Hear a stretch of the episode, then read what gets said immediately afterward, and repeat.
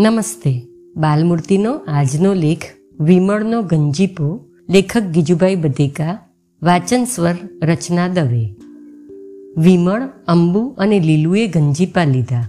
અંબુ અને લીલુ મોટા હતા. તેઓને ગંજીપાથી રમતા આવડતું, પણ વિમળ ચાર વર્ષની હતી. તે તો ગંજીપાને પણ એક રમકડું ગણી. જ્યાં ત્યાં ફેરવતી અને ખૂબ સાચવતી. રાત્રે સૂઈ જાય, ત્યારે પણ પાસે ને પાસે જ રાખે.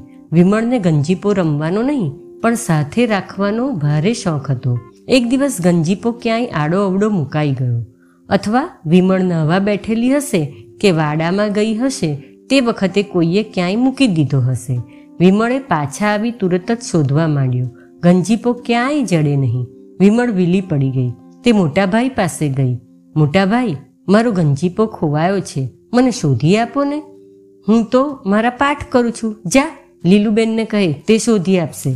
વિમળ નાનીબેન પાસે ગઈ. લીલુબેન, મારો ગંજી પત્તો ખોવાયો છે, શોધી આપશો? ભાઈ, મને નવરાશ નથી, હ. હું તો આ કપડાં ધોઉં છું, જા. પડ્યો હશે ક્યાંય? શોધી લે. વિમળ અમ્મુબેન પાસે ગઈ. અમ્મુબેન, મારો ગંજી પત્તો તમે દીઠો? ક્યાંય ખોવાઈ ગયો છે. મને શોધાવશો? હું કાંઈ નવરી નથી. જો, મારે તો શાક સુધારીને વઘારવું છે. તે ગંજી પત્તો એમ રખડતો શા માટે મૂક્યો? વિમળ રડવા જેવી થઈ ગઈ. ગંજીપત્તો તેને બહુ વહાલો હતો. વિમળ બાની પાસે ગઈ. બા, મારો ગંજીપત્તો ખોવાયો છે. તમે ભાળ્યો છે? નહોતી કહેતી કે ગંજીપત્તો નથી લેવો. જો હવે ખોવાયો, તે મોં વાળીને બેઠી છે. જા, મારે હજી ઘણું કામ છે. તારા ગંજીપત્તાનું અત્યારે ક્યાં કરું? વિમળ ડુસ્કું ભરતી પાછી ગઈ. ઘરના બધા માણસોને પૂછી વળી, પણ કોઈએ તેને દાદ ન દીધી? સૌએ સંભળાવી દીધું? કે અમારે તો કામ છે રાંધવું, શાક સુધારવું, કપડાં ધોવા, જવા, એ બધું કામ. એક વિમળનો ગંજીપત્તો શોધી આપવામાં મદદ કરવી કામ નહીં. વિમળ એક ખૂણામાં ઠંડી પડીને બેઠી. તેના ગાલ પરના આંસુ ધીરે ધીરે સુકાતા હતા. તે કોઈની રાહ જોતી હતી, પણ તેનાથી બેસી રહેવાયું નહીં.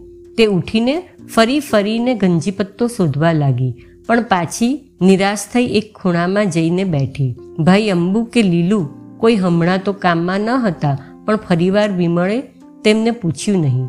પૂછવાનો વિચાર કરવા જતાં તેને રડવું વધારે આવતું હતું. વિમળ ગંજીપત્તો સંભાળતી હતી. તેનો જોકર અને રાણી અને બાદશાહ સંભાળતી હતી. ઉંદર લઈ ગયા હશે તો તો તે ફાડી નાખશે. તો ગંજીપત્તો કેવો ખરાબ થશે તેના વિચારમાં રોકાતી હતી. ત્યાં જોડાનો અવાજ આવ્યો ને બાપુએ હસતા હસતા ટહુકો કર્યો. કાં છોકરાઓ લીલું, અંબુ, રમુ, વિમળ શું કરો છો? અંબુ અને લીલું ઓસરીમાં જ ઊભા હતા. રમુ બારણામાં ઊભો ઊભો છાપું જાળતો હતો. વિમળ ન દેખાઈ. બાપુએ કહ્યું, વિમળ ક્યાં છે? એ પણ બેઠી ક્યારની ર? અરે, વિમળભાઈ, આવો તો. કેમ ત્યાં બેઠા છો? લાડથી બોલાવી એટલે વિમળને વધારે દુઃખ થયું ને તે મોટેથી રડવા લાગી. બાપુએ કહ્યું, શું છે? વિમળે કહ્યું, ગંજી પત્તો. અમારો ગંજી પત્તો ખોવાઈ ગયો. બાપુ કહે, અરે, એમાં શું? ચાલો શોધીએ. અને ન મળે તો પછી બીજો લાવીએ. એમાં રડવું શાને? પણ મને કાંઈ કોઈ શોધાવતું પણ નથી. ચાલ, હું શોધાવું.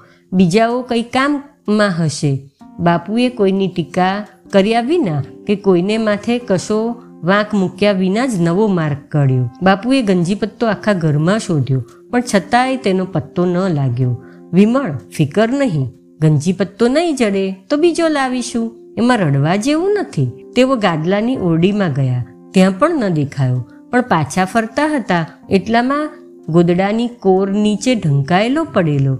બાપુએ અને વિમળે એકી સાથે જોયો ને બંને બોલી ઉઠ્યા, એ રહ્યો ગંજીપો. વિમળનું હૈયું હરખી ઉઠ્યું. વિમળને હરખભરી જોઈ બાપુને આનંદ થયો. વિમળે દોડીને સૌને ખોવાયેલો ગંજીપો દેખાડ્યો. ઘરમાં દોડા દોડ કરી મૂકી. એ ગંજીપો જડ્યો. બાપુએ શોધી આપ્યો. ના ના મેં શોધ્યો. ના ના બાપુએ શોધ્યો. અસ્તુ.